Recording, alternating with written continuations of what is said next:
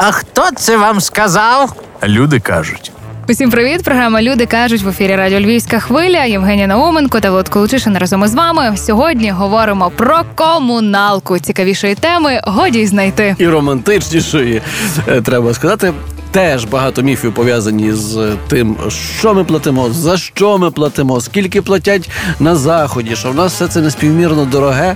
А ми от будемо її з вами з'ясовувати. Ясно, що тема непроста, зважаючи на те, що людина, яка має просто пенсію, мені здається, їй стягнути комуналку неможливо. Ще й до того всього тема субсидій дуже неоднозначна. От будемо розбиратися у всіх міфах, що пов'язані з цим страшним для українців словом. Запитаємо у наших слухачів, яку частину зі свого бюджету вони витрачають на комунальні послуги. Прикидаючи той бюджет, який я маю, це в середньому десь получається, взимку виходить 1/6 від бюджету, а влітку 1/8.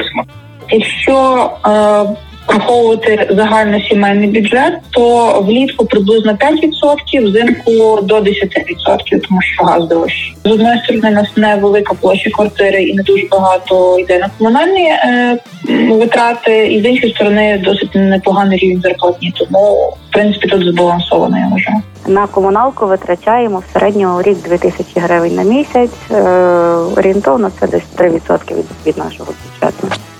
Так як живемо в власному будинку, тому на комунальні послуги витрачаємо по-різному в літній період і в зимовий період. Думаю, десь 10-15%. Якась така вибірка, напевно, не дуже репрезентативна, або не цілком репрезентативна, тому що мої батьки, які є пенсіонерами, не мають високих якихось там пенсій, не судді, не депутати і так далі, і не мають субсидій, не вийшло їм, не належалося дати, вони сплачують, мабуть, більше, ніж половина свого доходу за властиво комунальні послуги. І якщо б не їхні діти, то, мені здається, їм би було дуже важко протягнути цілий місяць, бо вже би на продукти, там ще та школа, коли треба перше заплатити комуналку, а там вже впроголодь, то вже би на продукти, може би, і не дуже то вистачало. Подивимося. Але з іншого боку, ми маємо 5% в нашої респондентки, яка, очевидно, заробляє достатньо добре для того, щоб почувати себе от в такий спосіб. Запитаємо в українців, які живуть за кордоном, яка там ситуація з оплатою комунальних послуг. Австралія. Електрика на таку ж родину з 2 дітьми орієнтовно буде, я думаю, що $1,200 на рік, якщо я не помиляюсь. Тут теж розрахунок іде по кварталах і теж залежить від того, який це сезон. Тут більше потрібно, тут немає витрат на опалення, але є витрати на охолодження приміщення. Тому на це також в жаркий сезон більше потрібно електрики, відповідно більше витрат. Комунальні витрати, окрім електрики, тут ще є плата за воду, але вона приблизно $30 на місяць. Це порівняно не так багато. Зв'язок за інтернет, в нас безлімітний інтернет, то ми платимо орієнтовно $60 на місяць. Мобільні телефони, це теж дуже залежить від того, який пакет. Це може бути від $5 до $100 на місяць. Бельгія. Комунальні платежі залежать не тільки від вашого безпосереднього споживання, але й від таких факторів, як, наприклад, яким є ваше опалення, чи воно індивідуальне або центральне, яке топливо використовується для вашого опалення, чи є в вашій будівлі консьєрж та ліфт. У моєму випадку комуналка становить приблизно €200, то є 6,5 тисяч гривень, що насправді є досить високим показником для однієї людини. Але це пояснюється тим, що я використовую досить багато електричних приладів. В моїй будівлі є ліфт і його підтримка, його перевірка, бо вона є обов'язковою в Бельгії, також входить до цих комунальних платежів. В середньому комуналка становить приблизно 10% бюджету. Також наведу приклад інших домашніх витрат. Безлімітний інтернет буде коштувати 50 євро на місяць. Найдешевший абонемент мобільного зв'язку приблизно 15 євро. Німеччина.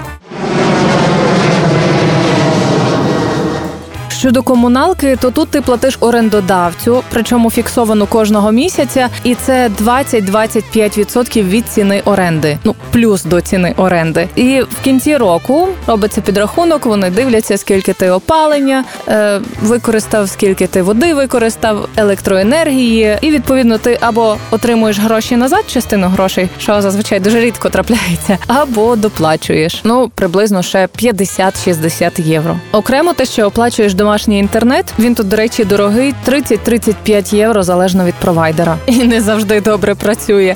Я скучаю тут за українським інтернетом. Єдине, що в Німеччині це достатньо багато, але, скажімо, Бельгія, 200 євро при їхніх зарплатах у кілька тисяч, ну, це дуже, дуже пристойний відсоток для оплати комунальних послуг. Тепер звернемося до нашої експертки Тетяни Бойко. Наскільки ціна на комунальні послуги економічно обґрунтована і чи місцева влада має вплив на регулювання цих цін? На сьогоднішній день ціни на комунальні послуги, на основні послуги, наприклад, теплопостачання, гаряче водопостачання, в основному значною мірою залежать від ціни на природний газ як товар. Адже, наприклад, в складі теплової енергії десь понад 80% – це, власне, ціна газу. Якщо говорити про водопостачання, водовідведення, то тут основна залежність від вартості електричної енергії. І якщо подивитися загалом, то взагалі вартість послуг комунальних в основному залежить від вартості енергоносіїв. На сьогоднішній день ми маємо уже повноцінний ринок і газу, і електричної енергії. Можна говорити, наскільки він недосконалий, але Україна вибрала ринкову модель. Це означає, що держава уже не регулює ціну, і тому постачальники послуг повинні враховувати ті ціни, які є на сьогоднішній день на українському ринку. І якщо говорити про газ, то і на європейському. Місцева влада, очевидно, може вплинути, але вона мусить враховувати ту ціну, і вона повинна затвердити економічно обґрунтовані тарифи, наприклад, там на послуги теплопостачання, гарячого водопостачання, холодного водопостачання. І якщо вона затверджує ціни, які є нижчими, ніж ринковими, тобто люди платять менше, ніж витрачає, наприклад, сам водоканал чи теплокомуненерго для того, щоб закупити енергетичний ресурс, то тоді вона повинна знайти ці кошти в місцевому бюджеті і заплатити їх з кишені тих же ж самих людей, членів територіальної громади, але зібраних через податки, тому що в державі, в органах місцевого самоврядування, в бюджетах немає ніяких інших грошей, ніж кошти платники податків. Тому ми вже як країна відійшли від популістичної моделі. Тоді, коли тарифи були дешевими, а держава доплачувала потім там Нафтогазу з державного бюджету, який розраховувався з Газпромом. На сьогоднішній день ще не повністю, але це вже через вартість електроенергії для населення. В основному є перекоси на енергетичних ринках і ряд підприємств, виробників енергетики ще знаходяться в досить плачевному стані. Але ми вже переходимо до тієї моделі, коли безпосередньо за послугу платять самі споживачі. І це є нормальна ринкова модель, І за цієї моделі основне завдання держави – підтримати через адресну систему субсидій тих, хто не в змозі заплатити цю ринкову ціну. І, в принципі, держава це робить. Я не вважаю, що вона це робить погано. У той же час, коли сам ринок відрегулює вартість цих послуг, я вірю, що така модель, можливо, не в короткотерміновій перспективі, в середньотерміновій і точно в довготерміновій призведе до того, що українці будуть мати набагато якісніші послуги, такі, як на сьогоднішній день є в Європі. І в Європі ці всі послуги коштують набагато дорожче, ніж в Україні. Очевидно, що потрібно враховувати також і зарплати, і рівень життя людей, але те, що є станом на сьогодні, мені здається, що держава і так надто сильно, достатньо захищає тих, хто потребує цього захисту через механізм надання субсидій.